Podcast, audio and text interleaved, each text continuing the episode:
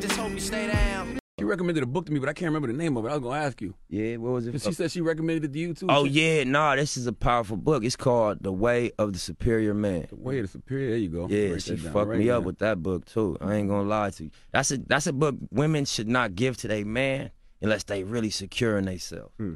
Because the message of that book is basically for powerful men, how to deal with your power. Because, you know, you got options. You get power and money and fame. You could go crazy, right?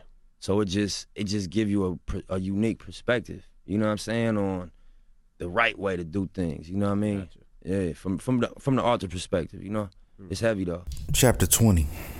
Don't suggest that a woman fix her own emotional problem. Asking a woman to analyze or try to fix her own emotions is a negation of her feminine core, which is pure energy in motion, like the ocean. She can learn to surrender her mood to God. She can learn to open her heart in the midst of closure. She can learn to relax her edges and trust love, but she will never fix anything by analyzing her problem. As a man, you can learn a lot about yourself by clearly analyzing your problems. One of the best ways for you to grow is to use your discrimination, feeling what is causing unnecessary pain in your life and then changing whatever you need to change. You may notice, for instance, that you are unhappy with your job. You think about it, you realize it is because your boss is taking advantage of you and you haven't said anything to him. So you determine that the best way to deal with the problem is to walk up to the boss and say something. You get up the guts. You walk up to the boss. You get it off your chest and it's over. Problem fixed. Finish. You learned how important it is to talk to your boss, and you've cleared up all the old stuff burdening you. You probably apply the same system to your intimacy. You realize that you're not happy about something your wife is doing. Maybe you talk about it with your friends or think about it yourself. You realize that your wife isn't caring for you like she used to. So you determine that you'll be happier if your wife cooks more and massages you more. You then think maybe your wife wants you to do something for her. So you tell her what you want from her, and then you ask her, what do you want from me? You tell her to think about it and let you know. This seems fair to a man, but it is not. It is a no-win situation for your woman. Why? Because what she really wants is a man who can figure it out for himself. She wants a man who loves her and escorts her with his loving without having to ask her what she wants all the time.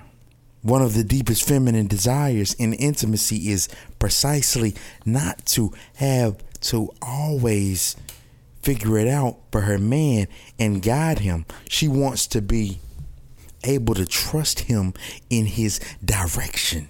There are some times when she does want to figure it out for you, but far more often, she feels your gift when you offer her a direction in your intimacy without her having to ask you for it or tell you what she wants. Suppose it's your woman's b-day. If it were your birthday, you'd love it for your woman. You love it if your woman would do anything you wanted.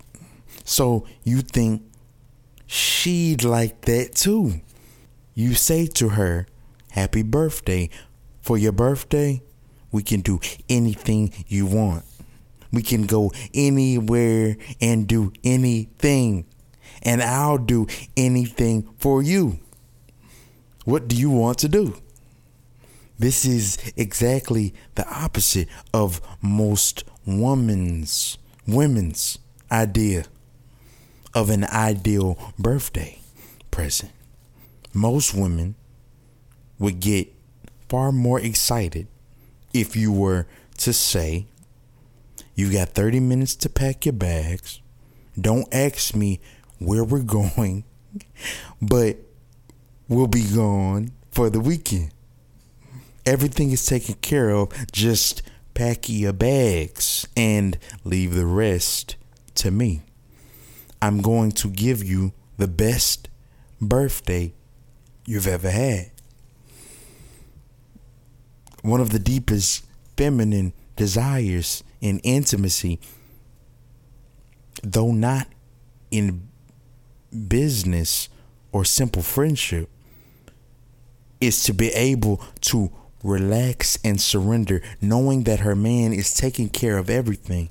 Then she can simply enjoy without having to plan it all herself and tell her man what to do. She can be pure energy, pure motion, pure love without having to analyze all the options and decide which ones are the best. She can enjoy her man, taking responsibility for the direction, so she can be what the feminine is. Pure energy, like the ocean. The native state of the feminine is to flow with great power and no single direction. The masculine builds canals, dams, and boats to unite the power of the feminine ocean and go from point A to point B. But the feminine moves in many directions at once. The masculine chooses a single goal and moves in that direction like a ship cutting through a vast ocean. The masculine decides on a course and navigates the direction. The feminine energy itself is undirected but immense, like the wind and deep currents of the ocean, ever-changing, beautiful, destructive, and the source of life. This same principle applies to problems in intimacy. Anytime you try to force your woman to be more like a ship than an ocean, you are negating her feminine energy.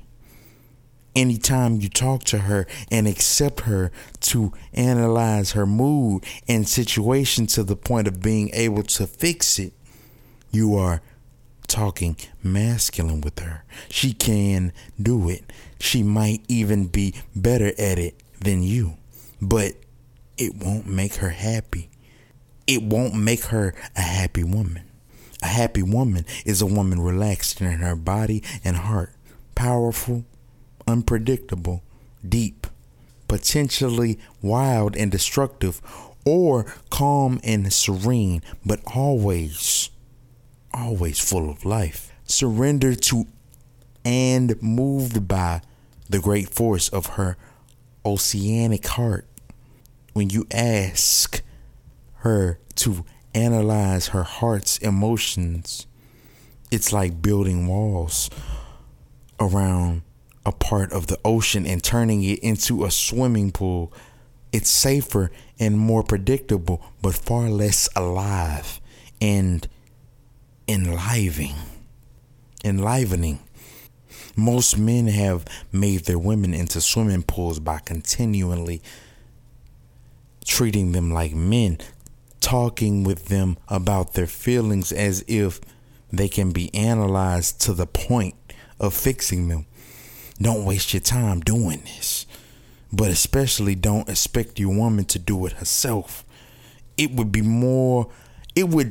like forcing you, a man, to read romance novels or watch love stories at the movies. Sure, you could do it, but it probably doesn't touch your core the way it touches hers. And if she made you do it over and over and over, you would begin to resent her. If she felt that the basic problem in your life is that you just don't watch enough soap opera on TV, you would think she's crazy. Soap operas, romance novels, and love stories touch many women deeply because the feminine's priority is the flow of love in relationship. But the masculine priority is purpose and direction. By analyzing your purpose and realigning your direction, you can solve many of your emotional problems. But love is the feminine priority, not purpose and direction. Women do not become free by analyzing themselves. They become free by surrendering into love, not your love, their love. They become free by surrendering to the immense flow of love, and they become free by surrendering to the immense flow of love that is native to their core, and allowing their lives to be moved by this force in their heart. It may involve moments of analysis, but primarily it involves deep trust. The best way you can serve your woman is by helping her to surrender, to trust the force of love so that she can open her heart, be the love that she is, and give this love, which naturally overflows from her, happiness. This does not involve analyzing the blocks to her loving. Analyzing blocks is a man's way.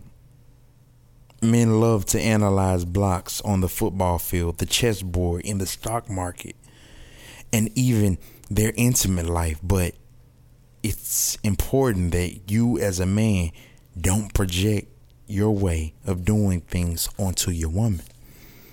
Let her be the ocean. Encourage her to be as free as the ocean, as deep as the ocean, as wild as the ocean, and as powerful as the ocean. Be so full in your love and so strong and stable in your presence that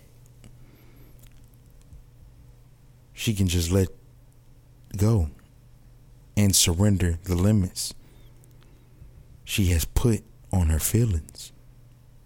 Let the emotions of her heart flow unguarded. Let her love be expressed with no limits. Let her go mad with love. Love has its own intelligence. Honor love's intelligence by realizing that analysis is not usually necessary to serve your woman's openness. Love your woman with your whole body, perhaps pressing her against the wall with your belly and chest, pressing your love into her, breathing with her so that she relaxes her tension and surrenders to the love in her heart. And let her relaxation and surrender liberate the wisdom inherent in her loving. You have much to gain from the depths of her feminine gifts.